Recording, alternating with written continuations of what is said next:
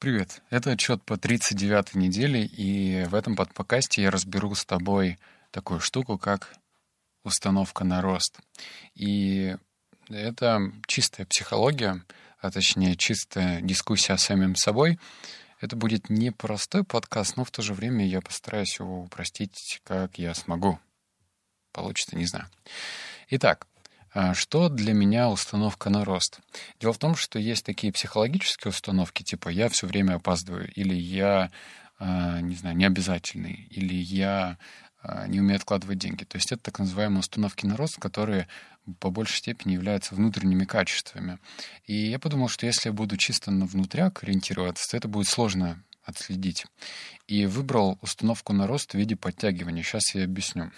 В общем, я ненавижу подтягиваться, я просто это не люблю. При этом, ну, у меня была всякая разная жизнь, была и спортивная, когда я ходил в спортзал по три раза в неделю, но, в общем, все было ок. Но даже тогда я не любил подтягиваться. То есть это прям такая своеобразная установка на рост. Я же понимаю, что есть люди в мире, которые говорят, я люблю подтягиваться.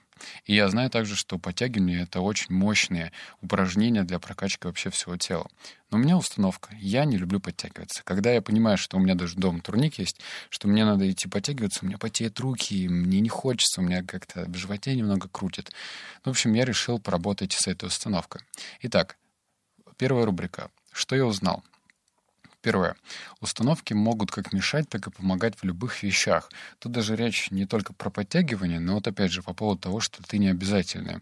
Если ты занимаешься бизнесом, да и в принципе работой какой-то, то если твоя установка, что ты не обязателен, то, конечно, далеко ты по карьерной лестнице или в бизнесе не продвинешься. И эта установка будет тебя тормозить, потому что ты будешь в нее верить. И чтобы этого избежать, нужно сначала поработать с этой установкой. Правильно?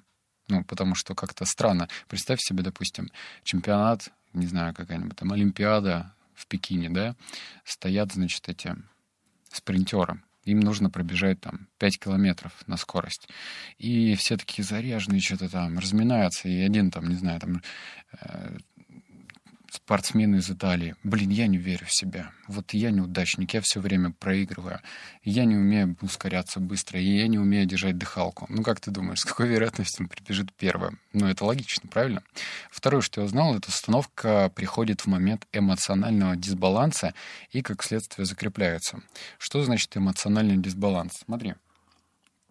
Давай разберем на примере продаж. Эм, если тебе доводилось когда-то продавать, то зафиксируй свое внимание на первом результате.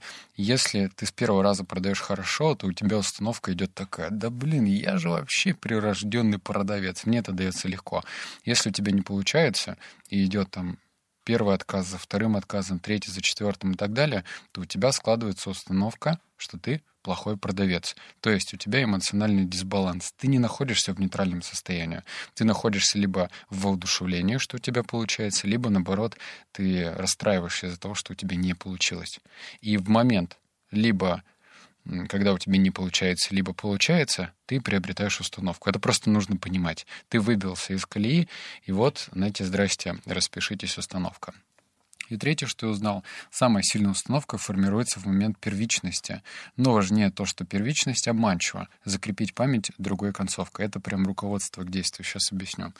Ну вот еще раз, с продажами, понятно, да, допустим. Я помню, как-то раз я пытался работать риэлтором, это было очень давно, в лет 18, наверное. Вот, там еще в объявлении писали, что «Вау, чё, можно заработать много денег, приходите». И вообще финансовый потолок зависит только от вас. Ну, в общем, я пришел, и мне просто сказали «Вот, держите как бы база, звоните, и, и все». Ну и когда я начал звонить, у меня ничего не получалось. И мое эмоциональное состояние было просто выбито из колеи. Я чувствовал себя какой-то размазнёй, и мне казалось, что это ну точно не мое. Но Сейчас я понимаю следующее. Тогда я ушел в таком состоянии в грусть. Естественно, я риэлтором проработал ровно один день. И если бы я знал, что мне нужно было, например, получив три отказа, сделать паузу, ну, например, там, уйти в какое-то медитативное состояние, и моя задача закрепить день какой-нибудь одной продажей, одной сделкой, ну, в общем, одним каким-то ключевым полезным действием, результатом, то есть. То есть, если бы мне кто-то из потенциальных клиентов сказал, да, здравствуйте, вообще без базара, давайте приеду на ваш объект, посмотрю, э, эту коммерческую недвижимость. То есть если бы я закончил свой день так, то я бы не дал вот этим своим проколам закрепить у меня в сознании, что да, у меня установка как бы такого проигрыша, и я не умею продавать. Теперь по поводу моих стадий. Еще раз, у меня подтягивание, так что это и будем развивать. Значит, моя стадия — это подтягивание, ориентировано на физику. Второе — настройка утренняя и настройка до подтягивания. То есть я, ну, естественно, посмотрел разные видео, и там говорится, что подтягиваться каждый день точно не надо, и лучше это делать хотя бы через два дня. Ну, то есть, получается, в неделю два-три раза нужно подтягиваться. И утром есть своеобразная аффирмация, я тоже прогоняю мельком идея о том, что да, у меня сегодня идут подтягивания, но я рад тому, что я буду преодолевать себя. И после зарядки я, когда иду к турнику, я прогоняю мысль, что мне понравится, у меня получится. Ну, еще, знаешь, такое любопытное наблюдение. Нам же всегда нравится то, что у нас получается. И не нравится, когда не получается. Вот пример. Я катаюсь на сноуборде. Четвертый, наверное, сезон или пятый. Ну, это громко сказано. Ты же в сезон катаешься, наверное, раз пять, четыре, может быть, да? Не каждый день. У нас тут гор нету рядом. И когда я катался первый сезон, мои катания напоминали просто встал на доску, упал, свалился, врезался в сугробе и так далее. То есть, естественно, мне этот процесс не нравился. Но когда у тебя началось получаться, значит, ну, все нравится. Закономерность привая. Как развивать? Первое. Нужно больше разобраться в вопросе. В моем случае это видео на тему правильной техники. Э, кажется, на первый взгляд, что то же самое подтягивание, оно примитивное, но там очень много разных нюансов и техник, которые нужно соблюдать, чтобы и не повредить плечи, и быть более эффективным. И что самое интересное, у меня появилось понимание, почему мне не нравится подтягивание. Это второй вывод, как развивать, понять, почему у меня стоит негативная установка. Подтягивание — это то упражнение, которое включает все тело. И если у тебя какая-то часть плохо развита, ну, например, спина, или, например, плечо какая-то часть, или там квадрицепс, или еще что-то, то у тебя в целом это сказывается на общем на, на общем поднимании корпуса к турнику. Вот. И я это просто разобрал и понял. Значит, у меня что-то слабое. А если у меня что-то слабое, то мне нужно это найти, ну, либо просто прокачивать все по отдельности. То есть просто разобраться, почему у меня это негативная установка. И третье — это усвоить для себя, что я не могу менять принцип работы вещей, но могу менять отношения к его отдельным вещам. Что значит принцип работы вещей? Я знаю, что подтягивание — это сложно. Ну, даже кто подтягивается круто, раньше, естественно, не умели подтягиваться. Это просто нужно научиться. То есть это непростое упражнение. Это порядок вещей, принцип работы.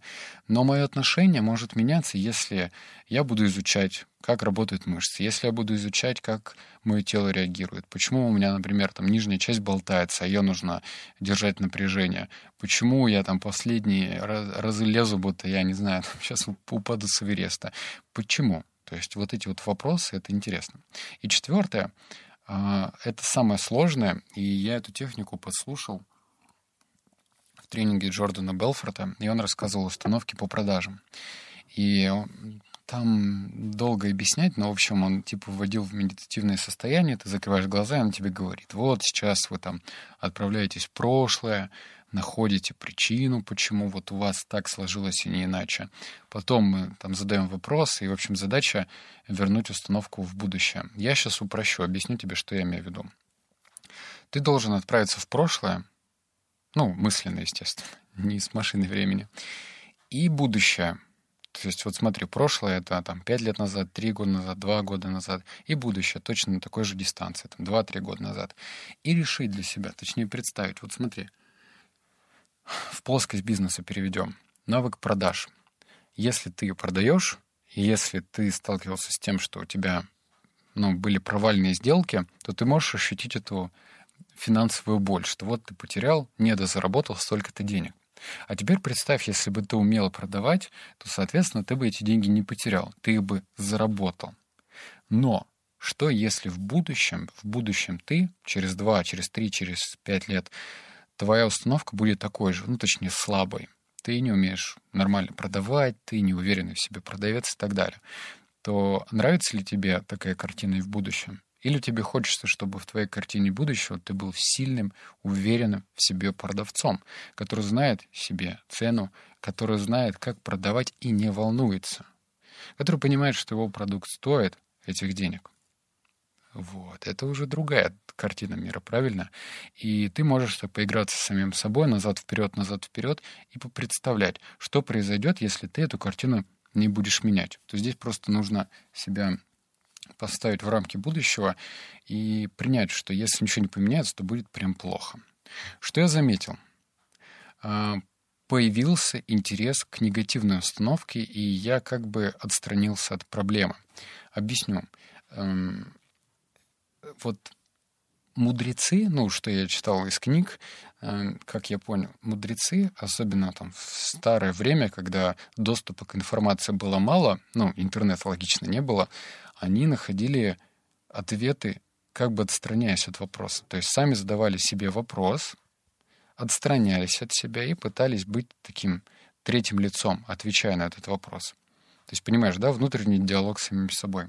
И я, когда начал подтягиваться, я просто начал наблюдать. Да, мне не нравится. Ну, не, нет магии. То есть я не иду к э, турнику с улыбкой до ушей, не думаю, вау, блин, турник, я тебя так ждал. Как мне нравится держать эту перекладину. Мне он точно так же не нравится. Но это пока, потому что прошла неделя. Но в то же время я понимаю, что это эксперимент, прежде всего. И я сам за собой наблюдаю. Кстати, про цифры сказать. Ну, естественно, там в лучшие физическую подготовку я подтягивался и 12 раз, и 15. Сейчас я три подхода по 6-5 раз сделал. Там 6, 6, 5. Вот так я сделал. Ну, по-честному тебе говорю. А, второе, что я узнал, а точнее, что заметил, э, чистое любопытство, проверка гипотезы, смогу ли я изменить свое отношение. Это что значит? Вот мы с тобой выйдем в эфирчик, и я тебе просто через месяц, через два скажу, удалось ли мне поменять отношение э, к турнику ну, к физике, к отношению к турнику. Просто интерес, чисто любопытство. И третье, все так же неприятно делать упражнения, но я стараюсь наблю... быть наблюдателем, а не страдальцем. Ну вот про что я говорил, что роль страдальца — это очевидная, понятная, и ее легче всего следовать. Ну да, мне не нравится, ну да, мне не удается там продавать или что-то и все. Ты просто принимаешь эту точку зрения и ей соответствуешь. Но если ты будешь сопротивляться, только, знаешь, не как китайский болванчик. Я люблю подтягиваться, я люблю подтягиваться. Нужно, наверное, еще и любопытство включать. То есть изучать этот вопрос. А что делать для того, чтобы правильно подтягиваться, больше подтягиваться, качественнее, чтобы ничего не растянуть как лучше разминать тело. Вот, тогда и результат будет. Теперь по поводу следующей привычки. Она называется «Учетная таблица прокрастинации». Эту технику подглядел в книге «Джедайские техники». Да, такая тавтология. Я на нее, кстати, сделал обзор, и интересная привычка, я буду ее пробовать. Теперь э, мне бы хотелось от тебя получить обратную связь. В прошлом подкасте я рассказывал, что ты можешь получать один вывод в один день из книги. Ну вот представь, ты, не знаю, каждый день получаешь вывод на интересующую для тебя тему. И если ты уже зашел по этому боту, посмотри, полази, как он устроен. Мне просто интересно получить твою обратную связь. Нравится тебе? Понятно, непонятно? Ценишь ли ты эту информацию? Потому что я за то, чтобы все упрощать.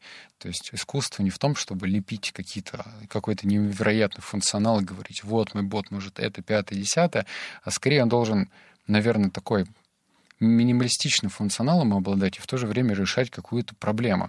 И проблема в том, что у нас информация не усваивается или дается не та, которая нам нужна. И я постарался лишить ее с помощью этого бота. Если ты читаешь мой блог во ВКонтакте, я как раз написал об этом пост во ВКонтаче. Ты можешь там комментарий оставить вообще, как тебе идейка, как тебе функционал, чтобы я понимал, помогает он тебе или не помогает, или что бы ты хотел в этом боте видеть. Потому что комментарии в Телеграме мне неудобно. Я пытался, что-то там, кнопку нельзя ставить, только либо комментарий, либо кнопка. Ну, в общем, если во ВКонтакте читаешь, оставь свое мнение. Ну, либо мне просто можешь в личку написать. Буду рад почитать. Все, обнял, поцеловал, заплакал. Услышимся в следующем подкасте. Пока.